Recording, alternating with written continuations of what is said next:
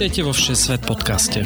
Rozhovory o všemožných miestach, všetečných ľuďoch a všelijakých nápadoch a plánoch, ako spoznať svet. Cestujte s nami každý útorok v spolupráci s denníkom ZME.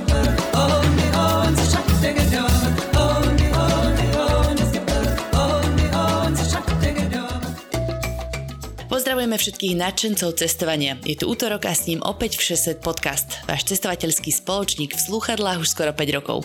Ja sa volám Tina Paholi Kamárová. Ja som Lukáš Onderčanin a v dnešnej epizóde sa s Matejom Peluhom pozrieme do krajiny, ktorá ako posledná na svete zrušila otroctvo, ktorú pokrýva z veľkej časti Sahara a kde slovo foie naberá úplne iný význam. Za svoj domov si ju na nejaký čas vybral aj autor Malého princa, takže tam fakt nebude až tak zle. Mauretania možno nie je pre každého, ale určite patrí medzi najfascinujúcejšie africké krajiny. Poďte sa do nej teda pozrieť s nami.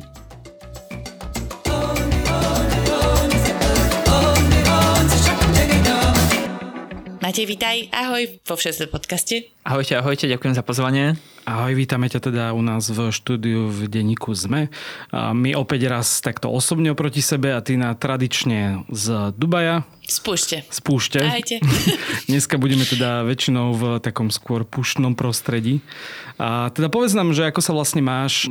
Naposledy sme sa spolu rozprávali o Iraku, takže čo sa odtedy zmenilo a možno, ako si má možno aj tie odozvy na epizódu práve o Iraku, pretože my sme mali veľa pozitívnych a zaujímavých odoziev tak eh, všeobecne Irak ľudí tak fascinuje celkom, keď o tom niekde hovorím, aj rôzne prednášky a keď máme takéto rôzne rozhovory a, a články, takže ľudí to zaujíma, je to niečo také nevšedné.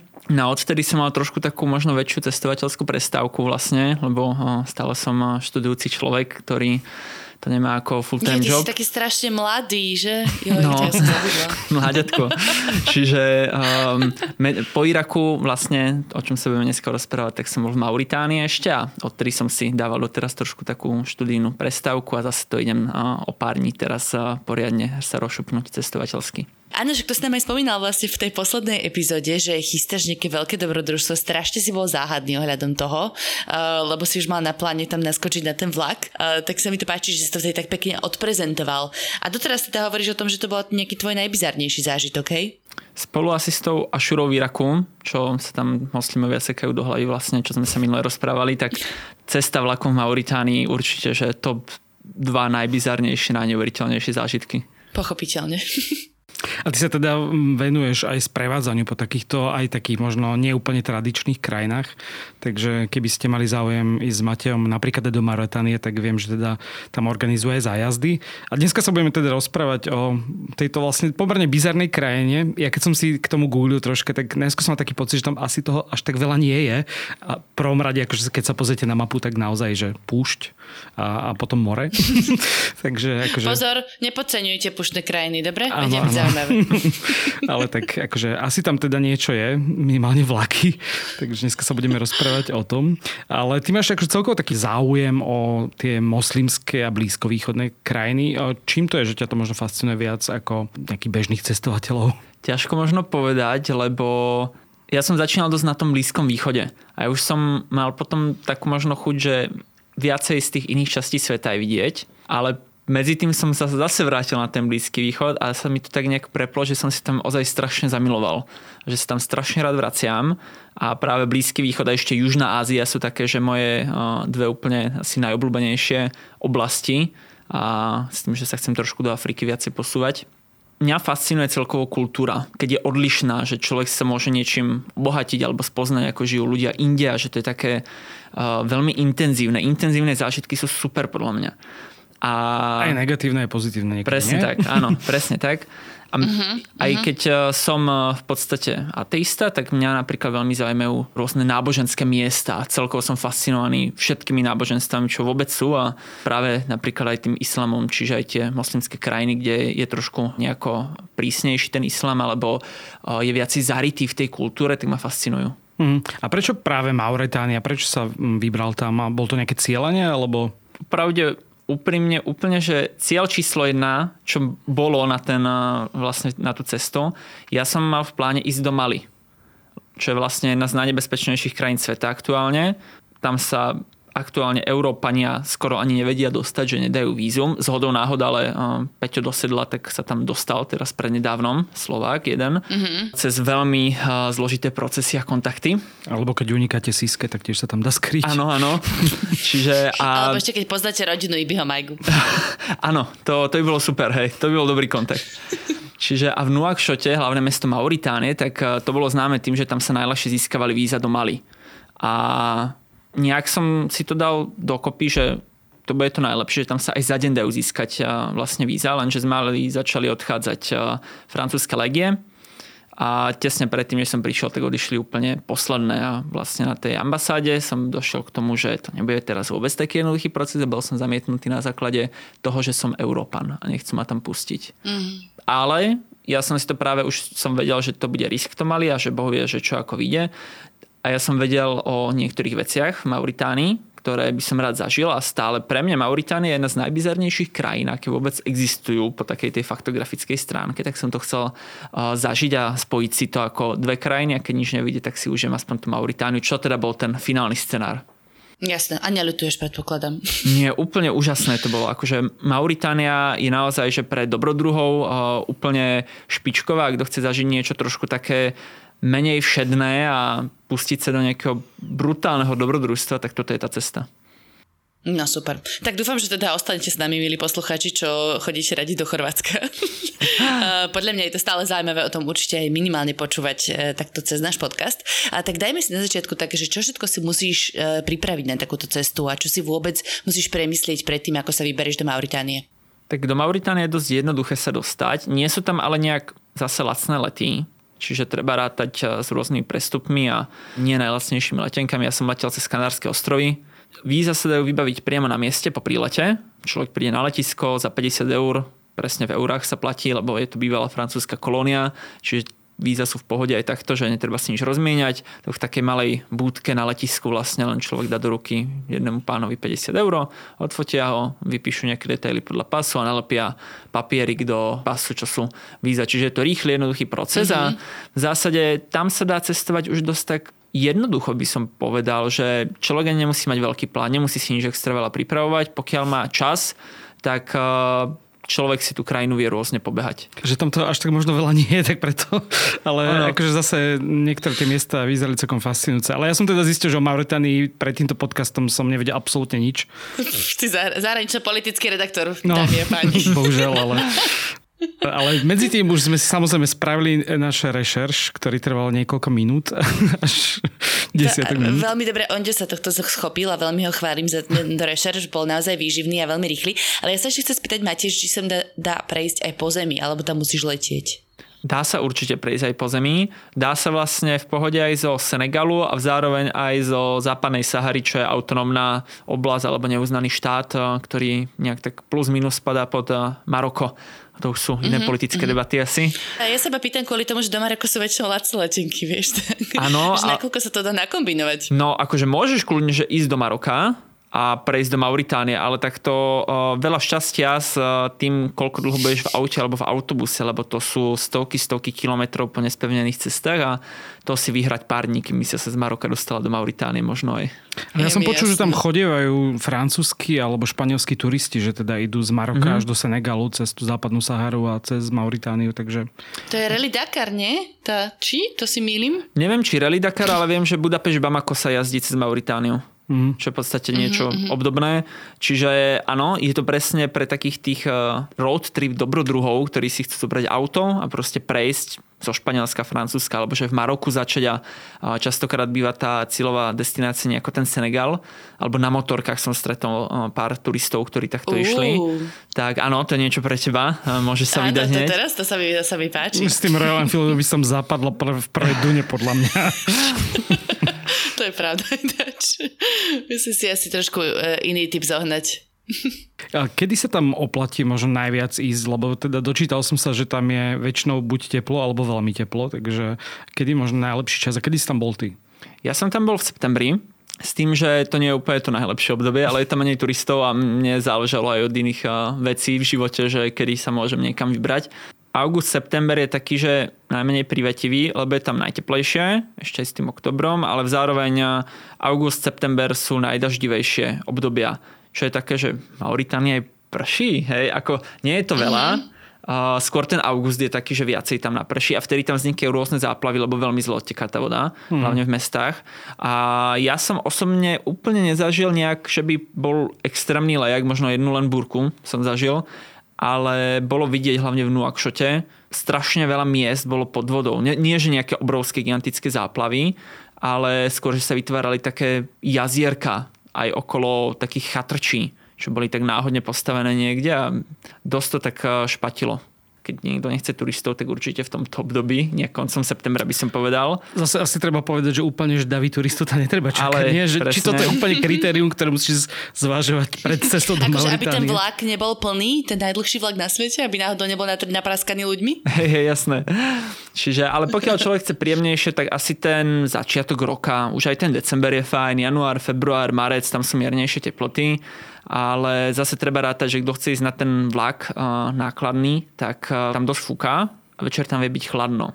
Čiže keď ide zase v mhm. chladnejších mesiacoch, tak treba čakať, že večer mu bude zima. My po skúsenostiach zo Saudi e, Arabie, ktoré sme hovorili v predošlej epizóde, môžeme potvrdiť, že zase keď v púšti prší, tak to nie je až taká výhra, lebo môžeš barzde zapadnúť a, mm-hmm. a potom tam ostať trčať 4 hodiny. Lebo naozaj je to fakt nebezpečné mať takú podmočenú púštnu krajinu, kde nie sú naozaj ten dáž zvyknutý. A to hovoríme aj tu z Dubaja. Tuto jeden deň prší a všetci sú hore nohami. Čiže v Saudskej Arabii boli vlastne veľké záplavy, čo som videl začiatkom roka teraz. Hej, hej, nestihli sme úplne krem dala krem, ale nebola to zábava. Ak máte radi cestovanie a chceli by ste sa stretnúť alebo vypočuť si viacerých hostí, ktorí ste tu mohli počuť v podcaste Vrátane Mateja, tak 10. až 12. marca v Dome kultúry Ružinov sa bude konať cestovateľský festival Cestou necestou. Ja tam budem moderovať v sobotu o jednej diskusii o Santiago de Compostela, ale môžete tam stretnúť naozaj množstvo cestovateľov, takže vás tam pozývame.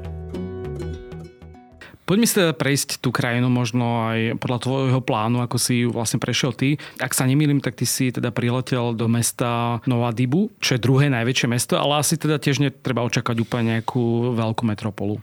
Je to maličké mesto. Ono všeobecne Mauritánia, aby si človek tak predstavil, je 22 krát väčšie ako Slovensko, krajina rozlohou a má menej obyvateľov ako Slovensko, o necelý milión. Čiže ono celkovo mm. veľké mesta tu netreba čakať, tí ľudia sú tak rozprchnutí krížom krážom nejako, je tu veľa voľného priestoru a Nuadibu na to, že druhé vlastne najväčšie mesto, tak je maličké a je to zanedbané. Mauritánia je všeobecne chudobná krajina, aj na tie africké pomery. A Nuadibu, ak by človek sa chcel ísť na niečo pozrieť, že za niečím zaujímavým, tak tam vlastne nič nenájde, by som povedal. Keď to až tak možno preženiem. Pre takých tých ľudí, čo trošku možno viacej hľadajú nejak také možno aj špecialitky, tak viem o tom, že sa tam nachádza jedno vrakovisko lodí starých, ale tým, že Čína sa tlačí do celej Afriky ekonomicky, a už začína pomaličky v Mauritánii, tak Čína to tam pomaličky tie vraky lodí rozoberá a využíva, no recykluje všet, mm-hmm. všetok ten materiál.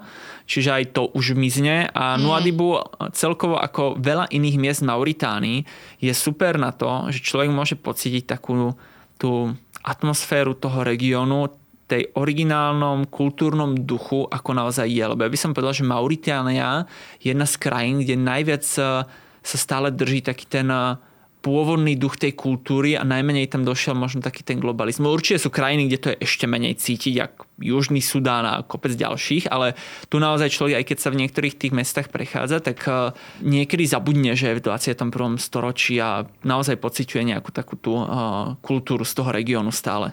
A toto ináč by malo byť to mesto, kde žil ten Antoine de Saint-Exupéry, ak sa nemilím, lebo vraj stade odlietaval na tie svoje expedície. Takže neviem, či tam nejakým spôsobom si narazil na nie tak, takúto informáciu, alebo sme to iba tak nejako vygooglili. Minimálne tí Mauritánci asi si na to moc nezakladajú, keďže o nich som nič také nepočul, ale ani ja som na to nenarazil, je to naozaj zaujímavá informácia. A behajú tam líšky? By any chance?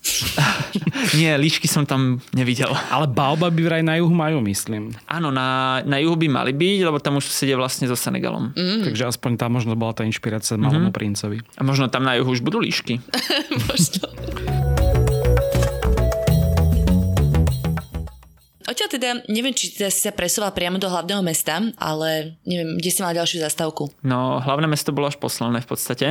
Ja som nasadol v Nuadibu na najdlhší vlak na svete. A tam to bolo. Mhm. Je to oficiálne najdlhší vlak na svete, má cez 2,5 km, je nákladný, čiže je považovaný aj za najťažší vlak na svete a jazdí medzi týmto mestom Nuadibu a ešte mestečkom Zuerat, hlboko v púšti. Keby ho niekto chce nájsť na mape, tak je to veľmi jednoduché. On pôjde rovno prstom popri hranici so západnou Saharou. Uh-huh. Tam potom taký roštek, eh, mal byť pravouhly možno aj, nájde a vlastne to stočí hneď hore, tak tam nájde človek Zuerat. V tomto okolí sa ťaží železná ruda a ten vlak preváža tú železnú rudu. No a zo Zueratu do Nuadibu ide naplnený a z Nuadibu do Zueratu je vlastne vyprázdnený. No a tento vlak, to je nejakých 700 km vzdialenosť, tak nikde nezastavuje. Má jednu zastávku, teda len v mestečku Šum, čo je skôr tak, no, maličká dedinka. To je vzdialené od Nuadibu nejakých 400 km a ľudia miestni to používajú ako úplne normálny spôsob prepravy, lebo je to zadarmo a oni či už smerom do Nuadibu si nasadnú normálne na tú železnú rudu hore na tie vagóny a proste vezú sa a tým druhým smerom, mm-hmm. ktorým som išiel ja, tak do tých prázdnych vagónov, vtedy aj väčšinou berú strašne veľa rôzneho nákladu. Môže byť, že niektorí ľudia chodia do Nuadibu pracovať na niekoľko týždňov, mesiacov, potom zase dovezú niečo rodinám domov. A rovnako opačne to môže byť aj, že rôzni obchodníci môžu niečo prevážať. A tým, že to majú zadarmo, úplne každý, tam desiatky, desiatky ľudí čaká na tej stanici v Nuadibu. Každý deň ten vlak vyráža takých nepravidelných časoch, väčšinou po obede niekedy. Takže e, všetci nejak e, nasadnú, trávime tam spolu čas a taká jazda do šumu, to trvá 12 hodín približne, lebo vždycky záleží, ako rýchlo pôjde ten vlak. A do Zueratu väčšinou, čo som čítal, tak je to tých 20 až 24 hodín, čo je na takom vlaku človek. Ale asi odporúčaš tú trasu, ktorú si absolvoval ty, že predpokladám, že akože, dobre, o komforte sa si nebavím ani na jednej strane, ale asi je náročnejšie vie sa na tom kopci železnej rudy ako v prázdnom vagóne. Určite uh, tá železná ruda je náročnejšia, od toho je aj viacej človek špinavší. A tlačí do zadku. po, ceste, po ceste tam je vlastne človek celý od piesku strašne tam prefúkuje v tých vagónoch. Oni sú vysoké, že človek si sadne a má pocit, že nič sa nestane, ale ono stále prefúkuje a piesok je všade, dostane sa do každého záhybu tela, zipsu, tašky. Tam eh, kto otvorí svoj baťoch v takom niečom, tak môže si byť istý, že potom po vystúpení môže vysypávať hordy piesku. Tak daj nám nejaké tipy, že a, ako sa pripraviť na takúto jazdu, lebo teda asi potrebuješ na nejaké špeciálne vybavenie, až by som nazval. Áno, nejaký Mad Max, Mad Max starting pack, alebo niečo také. No určite by som odporúčil eh, nejakú pokrývku hlavy. Eh, najlepšie, čo vlastne oni majú svoje tradičné oblečenie v Mauritánii, ktoré sa nazýva bubu, tak eh, súčasťou toho je aj taký obrovský šál, ktorý sa motáva okolo hlavy ako turban. Majú Taký tuarekský, že? Niečo podobné, áno tak to by som určite odporúčila. Skoro všetci turisti, čo tam idú takto absolvovať, tak si berú normálne lyžiarske okuliare. Ja som si nezobral, mm. lebo som mal pocit, že keď nejdem s tou ako keby železnou rudou, lebo vtedy je človek celý ešte aj čierny od tej železnej rudy, lebo od toho je celý zafúkaný, dostane sa to všade, asi to nie je najlepšie ani na dýchacie cesty by som povedal. Mm. Takže som si povedal, že cestou tam nebude treba tie lyžiarske okuliare. No milil som sa. Ja som mal len také cyklistické a vlastne keď som tam ležal, spal večer v tom vlaku a som sa potom zobudil nejako, tak aj napriek tomu, že som mal okuliare, mal som turban, tak som si išiel pretrieť krásne ráno oči a som si tam našiel obrovské guličky piesku v očiach, ktoré som vlastne si musel wow, vytierať. pieskové čiže... karpiny. Áno, áno, presne tak. Ale, ale naozaj, že asi najväčšie v živote, aké som mal, to bolo vyslovene, že čisto len z piesku. Mm. Takže určite tie lyžiarske okuliare sú super. Nie celkom bol príjemný aj respirátor mať so sebou, že ten bol celý aj znútra od piesku a špinavý, čiže bolo to celkom príjemnejšie potom dýchať. Určite má niečo na sebe oblečené, čo je pohodlné, čo vie aj zahriať, lebo večer tam môže byť chladno aj v tých najteplejších mesiacoch. Zobrať si určite spacák, alebo keď nie spacák, tak minimálne aspoň niečo, čo si človek vie položiť pod seba na spánok, alebo potom nech čaká, že nebude spať celý večer. Aj tak ten spánok je tam taký, no, všelijaký. Ono to non-stop trepe, ten vagón. Tam na hlboký spánok sa dá zabudnúť a tým, že to je desiatky a desiatky vagónov, ktoré vážia tony, tak ono, jak sa za sebou a, a vlastne tak zaháknú, keď zrýchli vlak, alebo zase keď spomalí, tak do seba narazia tie mhm. vagóny. To trhá to strašne trhá a reálne keď človek aspoň nesedí alebo sa pevne nedrží okraja vlastne toho vagónu, tak uh, strašne jednoducho spadne. Uh, no vidíš, ale to sa teda chcela spýtať na tú interakciu s tými ostatnými ľuďmi. Jednak, keď hovoríš, že tam čakajú desiatky uh, ľudí na stanici, tak či tam je nejaká bitka o miesto, alebo či našťastie ten vlak je naozaj najdlhší na svete a tým pádom sa zmestia všetci. A akých si má spolucestujúcich? Tým, že je tak dlhý, tak tam sa vždycky nájde nejaké miesto. Tam sa o to človek nemusí bať. Máš vlastný vagón. No áno, áno. My sme boli štyria v jednom vagóne, ja som stretol jeden marocký pár, ktorí cestovali ako proste, že svoje dobrodružstvo, že chceli skúsiť. A tak s nimi som sa tam zakecal, sme išli potom do jedného vagónu spolu a ešte sa ku nám pridal jeden Mauritánec, ktorý išiel niekam pracovne alebo čo, ale mal reprák a robil DJ, čiže to bolo celkom fajn. Takže bolo, bolo to celkom príjemná spoločnosť. A určite odporúčam sa tam nejako, že kto by to chcel skúsiť, zakecať sa s niekým tam miestnym, zobrať si nejaké sladkosti, nejaké keksiky, lebo tí ľudia sa chcú deliť s vami.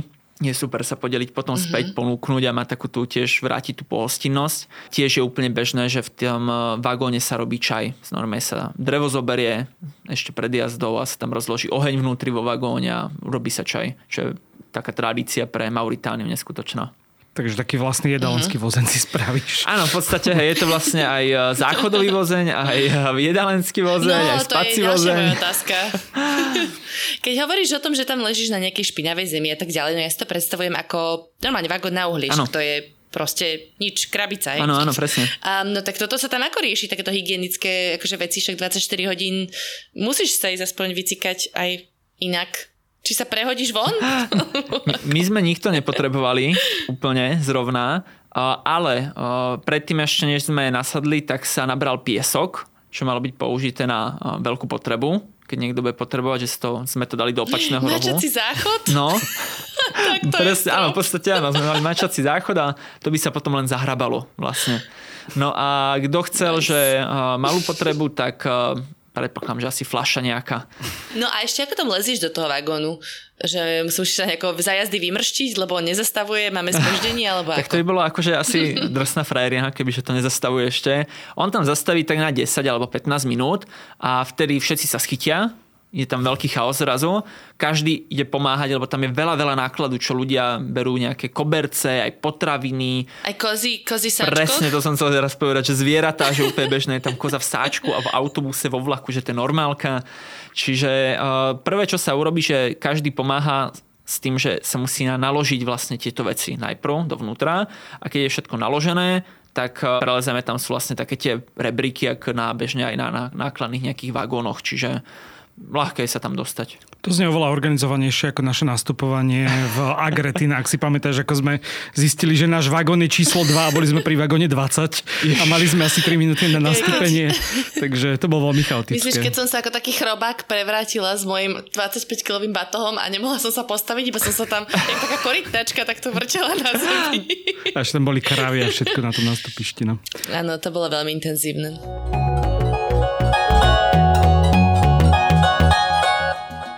Toto je poďakovanie pre vás, našich Patreonov. Ďakujeme každému jednému a jednej z vás, ktorí tvorbu Všeset podcastu pravidelne podporujete. Obzvlášť našim ambasádorom Majke, Radovanovi, Ivanovi, Michalovi z Jankou, Patrikovi, Mariane a Katke. Ak sa aj vy chcete stať našimi ambasádormi, skočte na stránku patreon.com a hľadajte Všeset podcast. Máme tam niekoľko možností, ako nám môžete prispieť na tvorbu podcastu a každá jedna pomoc nás motivuje robiť Všesvet ďalej. Ďakujeme, ste super. Dobre, poďme už priamo do tej púšte, nech sa aj keď si dá vystúpil z toho vlaku, tak kam si sa dostala, čo sa tam vlastne dá vidieť? No ja som vystúpil v Šume. To je tak maličká dedinka a človek má pocit, že je to okraj sveta. Nič tam nie je, to je len pár domčekov uprostred púšte. Nie sú ani hotely, tam nie je nič. Čiže prvé, čo tam už čakajú, normálne minibusy, rôzne jeepy, na to, že berú ľudí, všetkých, kto chce samozrejme, do najbližšieho väčšieho mesta Atar. Ak sa nemýlim, to má nejakých 25 mhm. tisíc mm-hmm. obyvateľov, tuším, a je to najväčšie mesto, tak v takom tom nejakom okolí tam.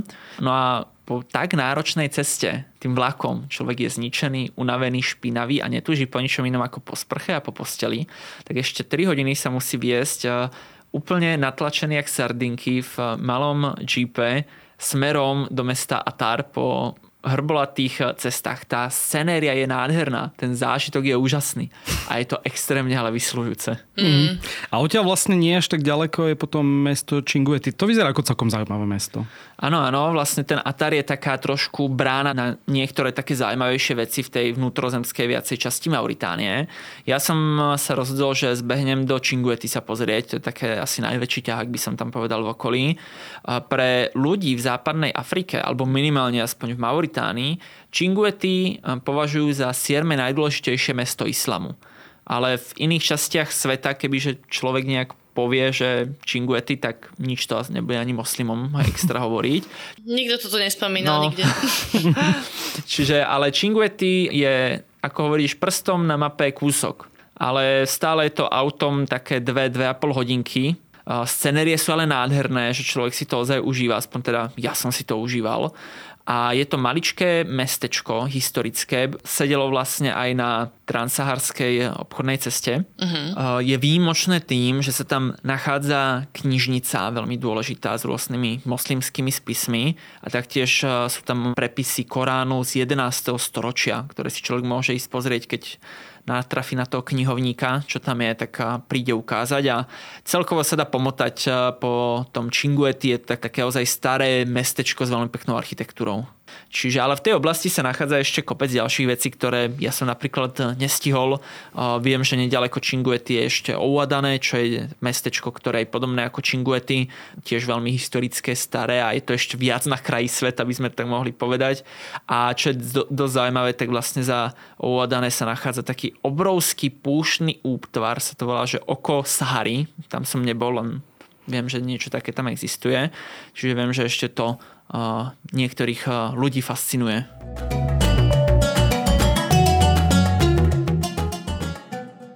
Poďme teda do toho hlavného mesta. Je to niečím zaujímavé? Alebo predpokladám, že tá celá cesta tvoja končila práve tam? Ja som počul také odozvy od všelijakých cestovateľov, že Nouakchott je najnudnejšie hlavné mesto na svete. Ja som neprešiel všetky hlavné mesta sveta teda. Za mňa ale vôbec to nebola taká nuda. Sice by som si tam nevedel predstaviť teraz stráviť 3 dní, napríklad, hej, že ten deň, deň a pol mi bohate stačil. Ale niektoré drobnosti sa tam dajú nájsť. Väčšinou tie hlavné mesta aj v takých tých tradičnejších krajinách, v zmysle toho života, že je tak tradičnejšie trošku, tak aj tie hlavné mesta už ten nádych strácajú. Že tak tá globalizácia tam príde. No Akšot síce má nejaké výškové budovy, ale stále nemám pocit, že by tam tá globalizácia došla. Človek tam vie stále sa nadýchať aj tej tradičnej kultúry trochu. Všetci stále nosia to ich tradičné mauritánske oblečenie, všetci muži bežne na cestách uprostred na tých najdôležitejších sú pieskové záveje. Videl som uprostred Nuakšotu, ako ide pastier s kozami. Proste je to taká celkom divočina, ale nie je to také extrémne rušné mesto, ako by si človek predstavil napríklad v Indii, že sú niektoré také rušné mesta. To Nuakšot nie je zase. Uh-huh. A také možno zaujímavé veci, čo by som tam vypichol, tak uh, podľa mňa na trhoch človek nájde vždycky taký ten uh, pravý ten život toho mesta a sú tu tri zaujímavé trhy. Jeden je taký všeobecný v centre mesta, že tam kúpi človek všetko možné. Bazar. Presne tak. Druhý trh je vlastne prístav, ktorý je najväčší v krajine a funguje tam teda aj rybý trh. Je tam naozaj až taká romantická atmosféra pri západe slnka a veľa rodín tam práve chodí oddychovať, lebo je tam taká pláž dlhá, nekúpu sa veľmi, ale chodia si tam sadnúť, popíjajú čaj. A... Nejaký seafood si tam asi vieš dať a podobne. Áno, presne, presne. A je tam veľký, veľký výber rýb veľmi príjemná atmosféra. A nekúpu sa veľmi znamená, že keby si chcel, tak sa môže ísť namočiť, akože oblečený, keby si ty chcel, dajme tomu sa ísť Jasné, ochladiť. jasné, ja môžem určite, ale nejak tí ľudia sa tam nechcú proste. Maximálne si zvlažia nohy, sadnú si na okraj a na pláža nejak tak sa len pozerajú do diálky. Sú tam veľmi pekné také pestrofarebne namalované lode, čiže to dotvára tak takú tú atmosféru príjemnú, kľudnú a hneď vedľa to je ten rušný rybý trh. No a tretí taký trh, ktorý je extrémne zaujímavý, kúsok vedľa Nuakšotu, taxikom sa tam dá dostať, tak je ťavý trh. Ja som našiel takú informáciu, že by to mal byť druhý najväčší ťavý trh v Afrike, Môžeme ale radšej pre nejakú korektnosť hovoriť, že teda je to jeden z tých najväčších v Afrike. Uh-huh. Je tam desiatky a desiatky a aj stovky asi tiav rôznych.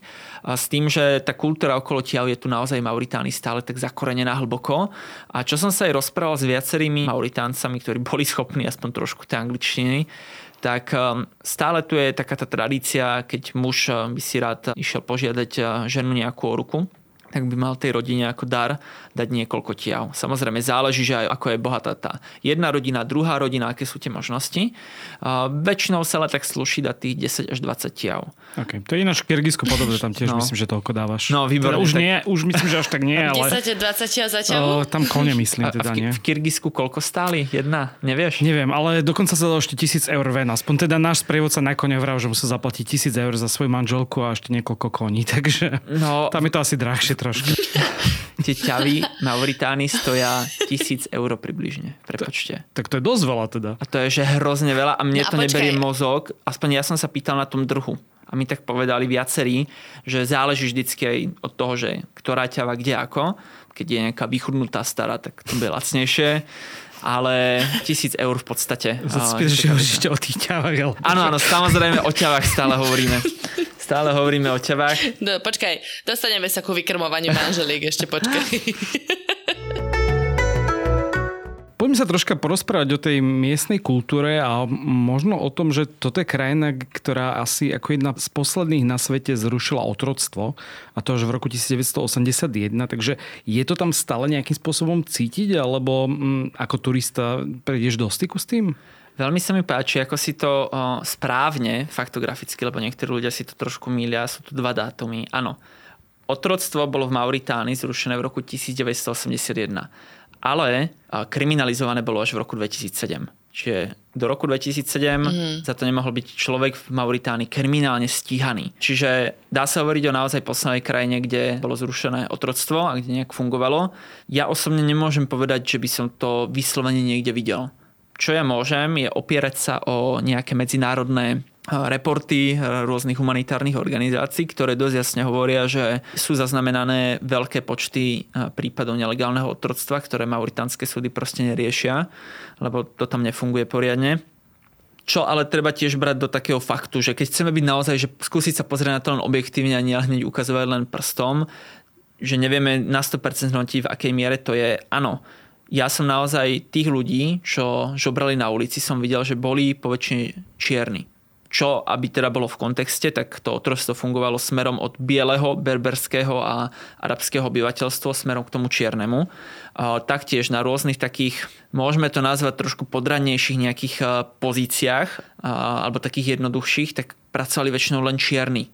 Ale tiež aj treba brať ten fakt, 2007 je za rohom, to je kúsok tu a v zásade tí ľudia nemali ani prístup ku žiadnemu vzdelaniu. Nemali možnosti, že kde čo urobiť. A veľa tých ľudí, ktorí predtým boli legálne otrokmi, tak nemajú na výber moc, že sa teraz zoberú od toho svojho pána a pôjdu niečo robiť. Lebo pôjdu na ulicu žobrať. Mm. Vlastne, že niektorí sú tak nepriamo, ale aj priamo vlastne nútení, že ostať u tých svojich bývalých nejakých otrokárov, Čítal som pár aj nejakých blogerov, ktorí mali nejaké zaujímavé zážitky s tým. Ja osobne som nemal nič nejako extra, že by mi niekto dal niečo pocit, že ja som tam tá nadradená rasa.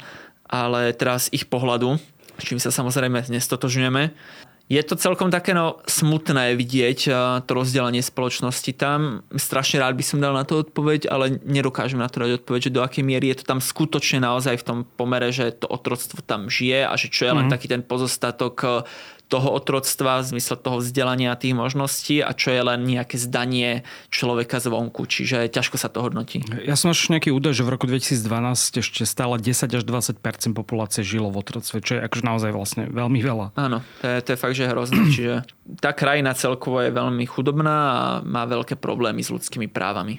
No a teda čo sa týka bezpečnosti, už si tak predtým naznačil, tak uh, ty si tam ako turista nemal nejaký pocit nebezpečia, hej? Určite nie, na to, že nie každá tá krajina, ktorá je málo navštevovaná, je málo navštevovaná kvôli tomu, že bola nebezpečná. Mm-hmm. Lebo niekto si hneď predstaví, že o tom som nikdy nepočul, to musí byť nebezpečné. Nie, to je úplná hlúposť podľa mňa. Nemusí to platiť, môže to niekde platiť, niekde to neplatí. Krajiny môžu byť málo našťované práve z nedostatku infraštruktúry, čo je teda jednoznačne jeden z tých hlavných prípadov v Mauritánii. Nedostatku toho, že sú tam veci, ktoré by ľudí zaujímali, napríklad aj keď podľa mňa pre takých náročnejších dobrodruhov to je práve akože super destinácia. Chodia tam turisti hlavne z Maroka a Francúzska. Nie je to tak, že by zase tam nikto neprišiel. Ja som ich stretol máličko, ale keď už som stretol niekoho, tak to bolo vlastne všetko v Nuakšote, v hlavnom meste, že sa tam trošku tak koncentrovalo. Ono, polka Mauritánie leží vlastne v regióne Sahel, čo je nejaký región medzi Saharou a takouto subsaharskou zelenčou Afrikou. Mm-hmm. No a Sahel možno vieme aj označiť ako jeden z najnestabilnejších regiónov sveta, kde aj ten najmenej stabilný, čo je ukážka napríklad Mali, ale aj ďalšie oblasti v ostatných krajinách okolo. Ale tá Mauritánia sa tam nejak tak drží. Samozrejme, nelezol by som úplne ku hraniciam z Mali aktuálne, to som chcela, že či vieš, nemáš nejaké že islamských extrémistov, únosy a tak ďalej. Um, Mauritánii to moc... Či to, o tom to si niekde nečítal, vieš, nevrajím, či si to zažil, to by si asi spomenul, ale že či si o tom nepočul. Toto úplne nie je prípad tej Mauritánie. Určite by som neodporúčal, ako som spomínal, blížiť sa úplne blízko k tomu Mali, lebo tam nie je už žiadna infraštruktúra, ale to by človek vyslovene si musel zobrať nejaké veľmi spolahlivé auto a že ísť na silu k tým hraniciam Mali, lebo tam na tom úplnom severe, kde vlastne sú tí extrémisti v Mali, tak tam ti nevedú nejaké cesty v zásade, to je že nič. Takže úplne by som sa k tomu nepribližoval, ale inak ja som sa cítil celý čas eh, veľmi bezpečne a neviem ani o tom, že by boli nejaké časté alebo nejaké známe prípady o tom, že by sa diali nejaké strastiplné veci. Jasné. No a teda krajina je prevažne moslimská, ako si už spomínala. Myslím, že 99% ľudí tam tvoria moslimovia, je tam aj nejaká menšina kresťanská, ale teda do štátneho práva zasahuje aj právo šaria. A, a teda myslím, že si spomínal aj na svojom Instagrame, na svojom blogu, že teda není to možné vyznávať tam inú vieru, alebo ako toto presne funguje, keď máš tam nejakú menšinu? No áno, ono je to veľmi také až zvláštne, zase ďalšia tá bizarnosť, že na jednu stranu je tam zakorenené ústavou, že každý nejaký Mauritánec eh, musí byť eh, moslim. Že tam nie je iný, iná možnosť, ale stále tam existuje nejaká úplne maliličká menšina, ktorí o sebe tvrdia, eh, že sú kresťania. Neviem, ako prebieha takéto sčítanie potom. Nemyslím si, že veľmi spolahlivo v takýchto krajinách. Každopádne v Mauritánii aj hrozí trest smrti za rúhanie a špinenie vlastne islamu. Takže niečo také, že by človek e, išiel nadávať na e, toho jediného boha Allaha, alebo že by proroka Mohameda nejako špinil, alebo išiel roztrať Korán z nejakého dôvodu, tak to vlastne sa tresta trestom smrti. To neodporúčaš robiť Mauretánii? Urči, teda, hej? Určite nie. To, uh, ako keby si sa tak prakticky a ty chceli zamyslieť. Áno, áno. Ale ja som napríklad sa išiel pozrieť aj do jedného kostola v Nuakšote. No ma tak zaujalo, že ako to teda funguje. Ja som sa popýtal tam nejak ľudí, čo pracovali okolo a jediná pani, ktorá tam vedela anglicky v tom kostole vtedy, tak mi povedala, že okolo pracujú len sami moslimovia. Ten kostol je vlastne pre turistov, pre diplomatov, pre takýchto ľudí, ktorí môžu byť kresťania a prídu do krajiny len nejako krátkodobo. A s tým tam nie je problém, ako turista nie Nie, nie, nie, to je úplne v pohode, tam nie je problém, tam sa nikto nemusí nič bať, čiže však Slovensko má aj dvojkríž eh, na pase, čiže v zásade to je také, že OK, že niekto sa môže zlaknúť, že či je to OK, ale je to úplne v pohode. S týmto nemajú absolútne žiadny problém, aj keby že tam poviete, že ste kresťan, chodí tam dosť Francúzov. Keď, teda už, nie, keď už tam niekto chodí, tak Francúzi dosť. Keď už hľadáme kresťanov. Presne, presne. tak A aký si mal vlastne ten kontakt s miestnymi a možno to spojíme aj s tou otázkou, že či sa tam vlastne dá po anglicky dohovoriť. Anglicky, to francúzska kolónia, prevažne. Anglicky veľmi biedne. Raz za čas sa nájdú nejakí ľudia a keď hej, tak sú skôr eh, z turizmu. Že majú niečo s turizmom trochu. Lebo sú tam miestne nejakí lokálni guidovia, sprievodcovia. Úradné jazyky sú vlastne, všetci hovoria arabsky a prípadne francúzsky. Hlavne v tých väčších mm-hmm. mestách. Ja neviem ani jedno. Teda, už som sa začal trošku učiť arabčinu pomaličky, ale určite nič na komunikačnej úrovni, čiže je to také rukami, nohami, úsmevom a dúfať, že sa vyrieši to, čo človek potrebuje. Mm-hmm. Čiže boli takí prístupní, hej? že keď si sa niekomu prihovoril, alebo zamával si na niekoho, alebo usmial sa, tak akože e, boli responsívni, hej? V podstate aj hej. V Mauritánii ľudia sú pohostinní, ale prídu mi taký trošku zo začiatku veľa z nich, nie každý, trošku taký odtiahnutý a nie úplne otvorený hneď od prvého momentu, ale záleží, že naozaj na koho človek natrafí. A čo určite veľa ľudí v Mauritánii nemá rado, tak je fotografovanie ich. a špecificky ženy a deti mm-hmm. takto jednoznačne. Určite je to tvrdšie aj v rôznych iných krajinách Afriky. Viem, že v Kongu, v Južnom Sudáne, Stredoafrická republika, tam niečo fotiť, tak to si človek koleguje obrovský prúser. To maximálne budú niečo pokrikovať po tebe. Uh, niekto s tým bol úplne v pohode. Zažil som, že niekto za mnou prišiel, že nech ho odfotím a veľakrát som niektoré veci musel, že tváriť sa, že o, som blbeček, že sorry, nevedel som, že mám čo fotiť, som mm. odišiel.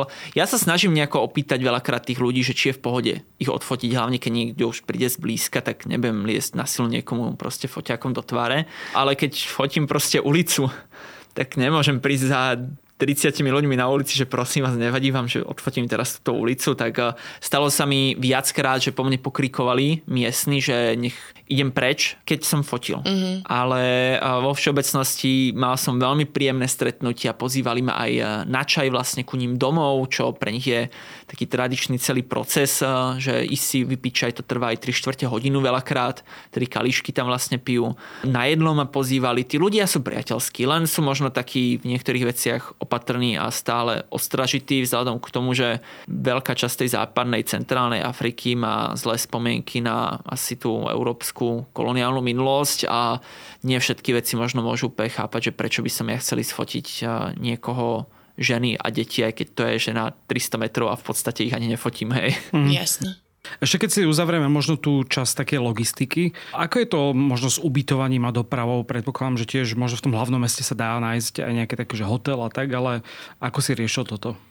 Ja som to riešil popravde nejak tak plus minus na mieste, s tým, že Mal som booknuté v Nuadibu cez Booking, dá sa nájsť, normálne booking.com, pár hotelov to nájde, mm-hmm. aj v mhm. Nuakšote, aj v Nuadibu. Myslím, že možno niečo aj v Atare. Každopádne super možnosť sa potom samozrejme pozrieť na Google Maps. Jednoducho tam si zakliknúť hotely v oblasti. Veľa z nich tam má telefónne čísla, WhatsApp samozrejme v týchto častiach sveta je veľmi používaný, takže dá sa cez WhatsApp dohodnúť, že niekde. Ale na veľa miestach som proste prišiel, našiel a spal. Čiže Dá sa mm-hmm. nájsť na mieste aj. Prípadne vo vlaku. No jasné, áno, vo vlaku ide. V spacom vozni. Eh, no a teda keď hovoríš o tom, že sa vieš dorozumievať na Whatsappe, eh, tak mal si nejakú miesto SIM kartu alebo niečo takéto? Áno, prvý deň, čo som prišiel, tak v Nuadibu na letisku nič takéto nie je. To som hneď vystúpil, čakal som, že nejaký taxík nájdem, nič také tam nie je. Uber nič. Čiže som prešiel vlastne pešo, asi 10 minút od letiska to bolo, som prešiel na hotel, ktorý som mal dopredu buknutý. Tam som sa popýtal potom eh, majiteľa, že či by mi vedel pomôcť nejako so SIM kartou a rozmeniť peniaze.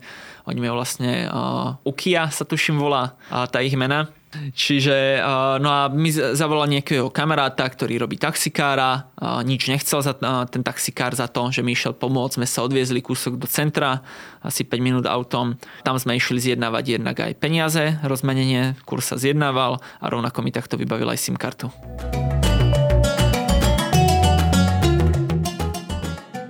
Poďme teda už na takú poslednú pasáž a to jedlo, ale teraz akože začnem troška tak eh, bizarne, pretože asi taká najviac fascinujúca vec, ktorú som našiel celko k Mauritánii, bola hm, taká až brutálna tradícia, ktorá neviem, či tam stále teda pretrváva.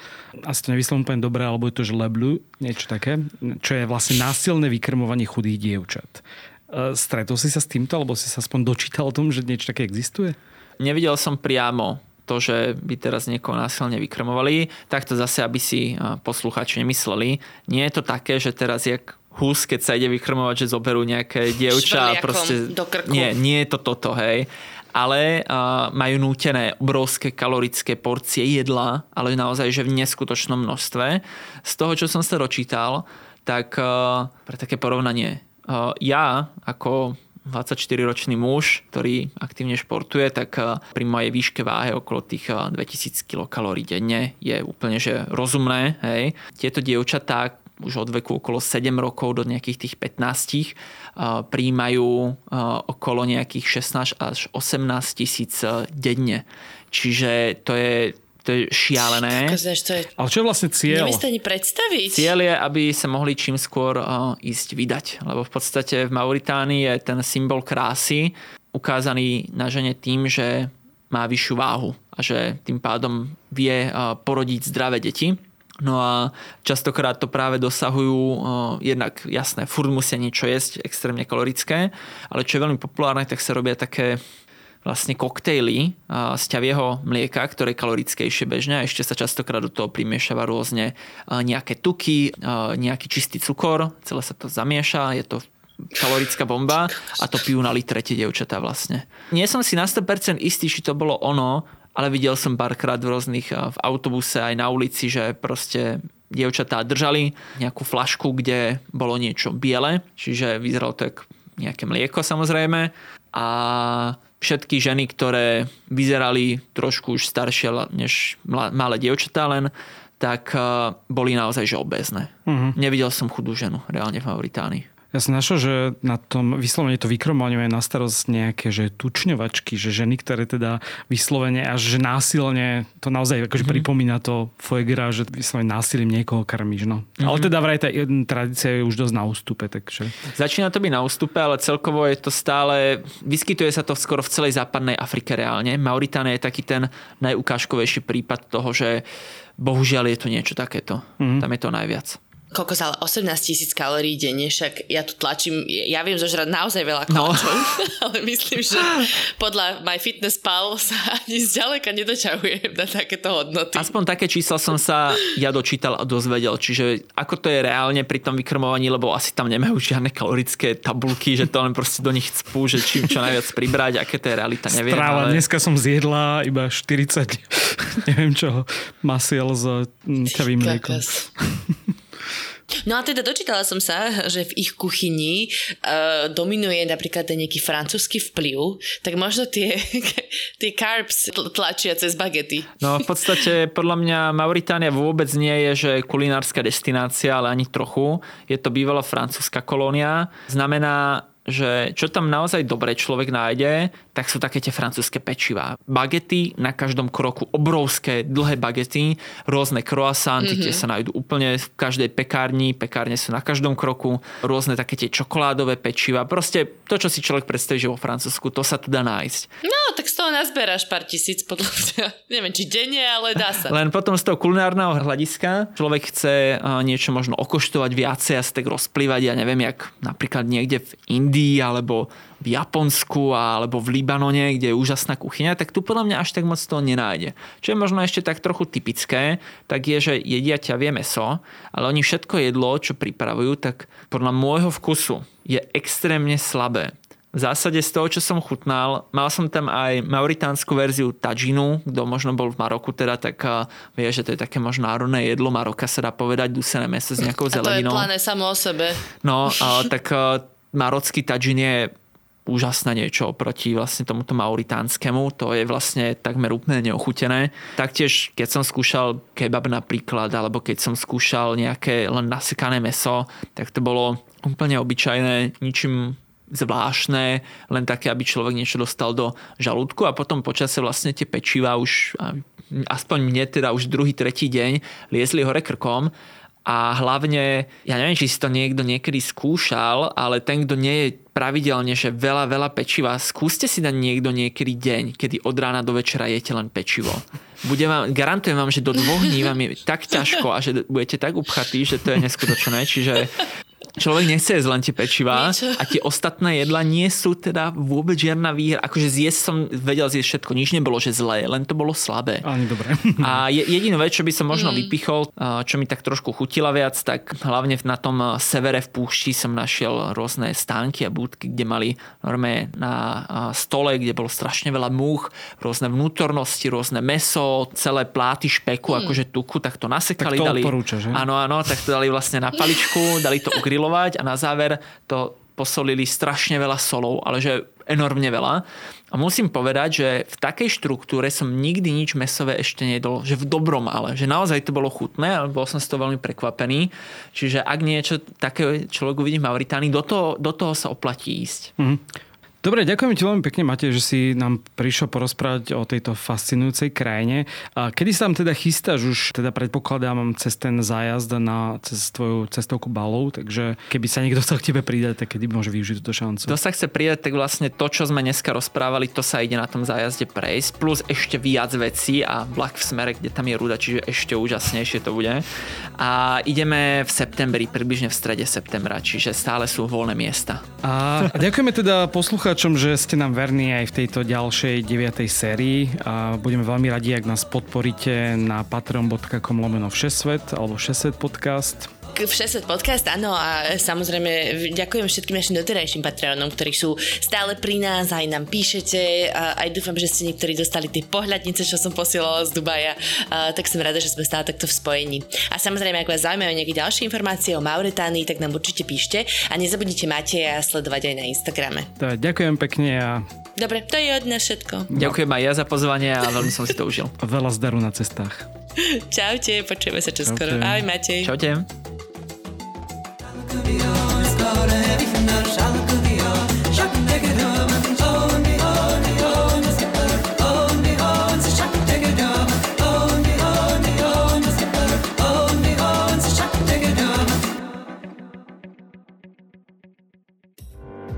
Osobnosti, politici, ekonómovia aj umelci. Jednoducho všetci, ktorí majú čo povedať alebo majú čo vysvetľovať. Som Zuzana Kovačič-Hanzelová a pozývam vás na diskusiu Rozhovory ZKH.